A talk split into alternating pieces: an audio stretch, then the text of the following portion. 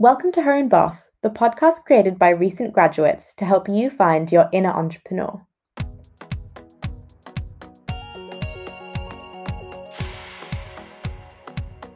Her Own Boss is created by Anissa, Ben, Sarah, Megan, Lucy, and me, Nikki. Hey everyone, this is your host Nikki, and today I'm joined again by Joelle Foire, life coach, blogger, podcaster, and final year sociology student at the University of Bath. I am so excited about this minisode because we're talking all about productivity and why we feel so much pressure to be productive.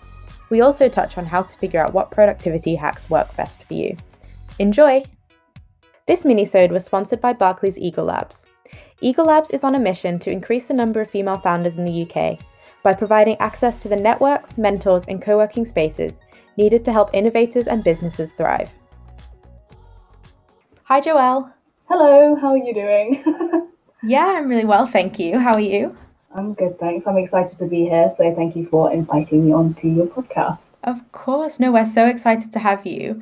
Um, I was just looking at your LinkedIn again before we hit record um, and noticed that you're like have a very long list of qualifications. So you're a life coach, tutor, blogger, podcast host, and all of this alongside being a student, which I think is going to be perfect for this episode where we want to talk about um, productivity. And I noticed that when you kind of talk about productivity, whether it's on your YouTube videos or on your blog, you always talk about the importance of taking a step back and kind of reflecting on all the work you have to do.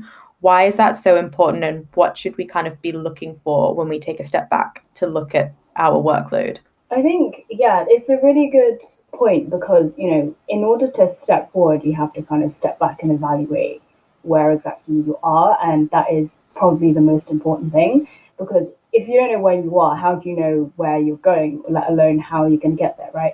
So mostly it consists of, yeah, evaluating where you're at, what do you have right now, what is your deadlines, what are your goals, um, what do you need to do that day? You know, this kind of um, system, let's call it, can work for anything, whether it's a long-term project, whether it's just, you know, your weekly to-do list.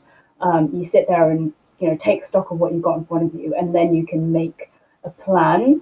Um, or, you know, a loose plan, because, you know, we don't know what's going to happen these days. And um, I think this year has shown us that we literally don't have control. So um, it's just a loose plan, right? And it just gives you some sort of guideline and framework rather than like a rigid step-by-step map that you're trying to follow that is mostly realistic. But, you know, at the end of the day, is that important? Mm-hmm. Um, and, you know, taking a step back also enables you to look at the bigger picture, because we always get stuck in the the small, often insignificant details in the long run. And so by taking stock of the bigger picture, you can really see your why and the general gist and purpose of what you're doing. So yeah, I think that's probably the most important thing about that. Yeah, I like that. I think that concept of understanding your why and the purpose behind why you're doing what whatever it is you're doing, whether it's uni work or paid work or whatever it is, is so important, because that's kind of what motivates you. As you say, it's so easy to get really bogged down in the details of, oh, I need to do these ten things. But if you think about what the big picture is, then that should hopefully become clearer. So I guess once you've taken a step back, how do you then prioritize your work? I use a planner. If people look at my Google Calendar, they probably think I'm a bit like mad, a bit insane. Uh, but I literally put everything on there, so even like reminders and everything, because ultimately everything takes time. So one thing that I found really helpful when using Google Calendar is that you actually see in front of you how many hours you have in the day that you are going to allocate for work. You know, before you just kind of go through the day and you'd end up at six o'clock, like, where has time gone? Whereas when you can see exactly how much time you have, you are like, okay, I'm going to be more intentional with my time. Um, or that's theoretically where I'd like to be, um, being really intentional by allocating two hours, I'm going to do this, one hour, I'm going to do this. And for me, the way I do this is by theming my days. So I've got uni days for reading, lectures, prep work, whatever else it might be. Um, and then I have days for business. So what are whatever task I need to do. So you're switching your mode of work less, um, because obviously I'm sure, as you know, whoever's listening, or I'm sure you know, Nikki, like if you're switching tasks, it takes quite a long time for you to actually get into it, mm-hmm. um, and yeah. to get into that, like, you know, flow state or whatever. Yeah, I find that the most helpful, um, whether it's an hour or two to just set aside to do whatever task it is, and having the visual reminder of can- through Canva to show you, like, you know, how much time you're allocating for it. But with the paper planner, I just I just quite like the satisfaction of like ticking something off. Yeah. Um, and it kind of breaks it down a little more than just having an entire week in Google Calendar, which can seem quite overwhelming, especially if you're using it for the first time. So that's why I use both together. Mm-hmm.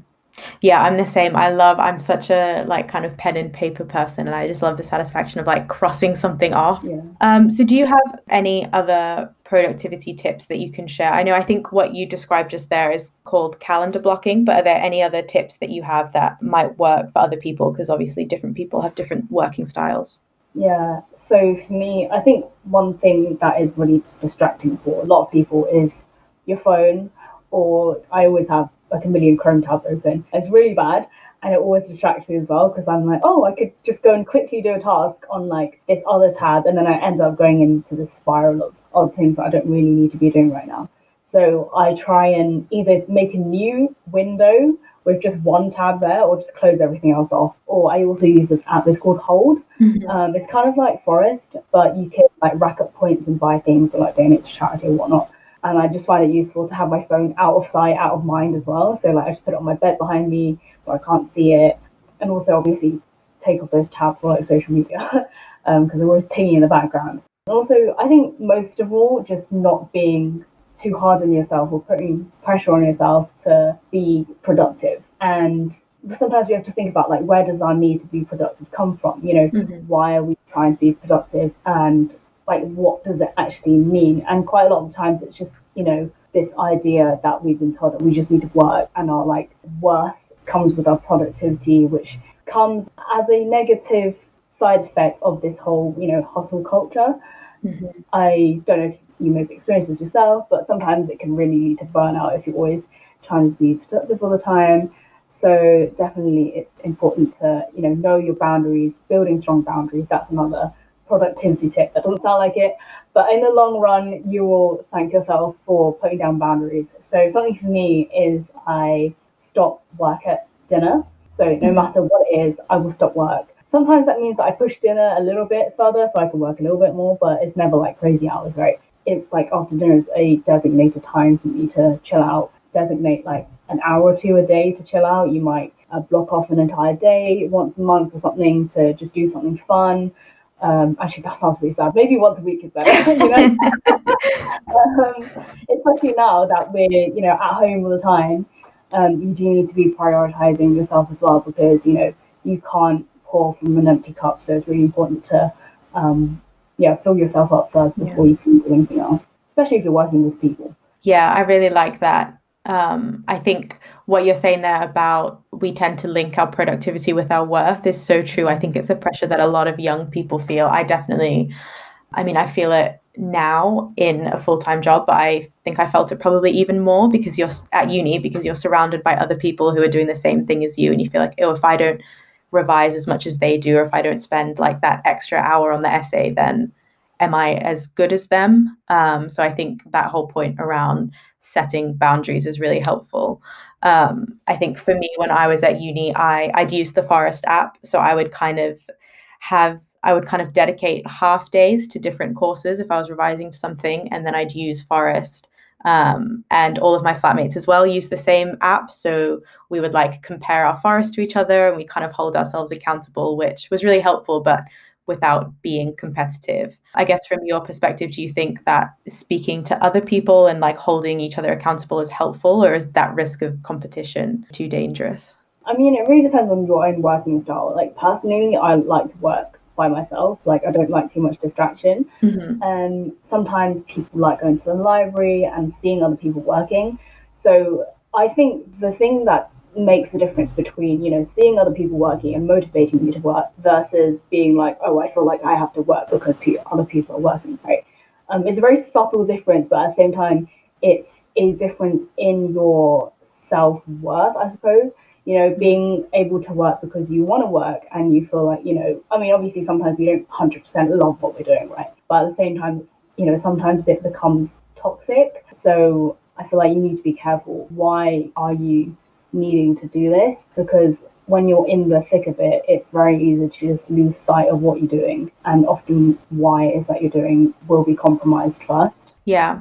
And then I guess another question I have, so we started the mini-sode out by talking about like taking a step back, looking at why you're doing what you're doing, why are you so busy, figuring out the purpose. And then you just mentioned there that you might risk going into kind of burnout territory if you don't really understand why you're being busy and set your own boundaries. How can you recognize when you're in that burnout phase and get out of it as quickly as possible? It's obviously different for everyone, but one thing that I've noticed a lot for my clients and myself as well, and just peers in general, yeah. is that when you are in that tunnel vision, I mean, obviously the exhaustion and, you know, being tired is a very obvious sign, but sometimes it's you're so in it that you don't see anything else. So, you know, when you're so blindsided by the work that you're doing that you don't take care of your health, your yeah, mental health as well. Yeah, that, I think that's a big sign that you might need to slow down. Yeah.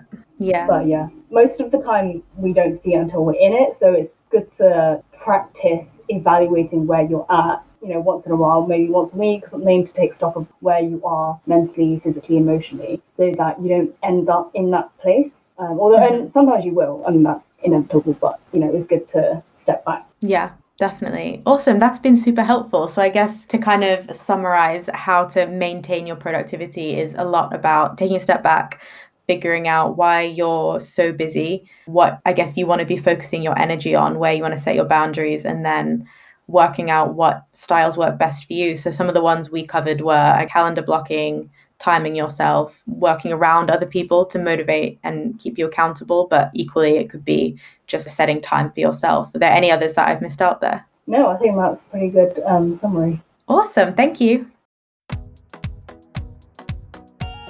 Thanks for listening. Don't forget to leave us a review and let us know who else you'd like us to interview. You can find out more about us by searching Her Own Boss Podcast on Instagram and LinkedIn.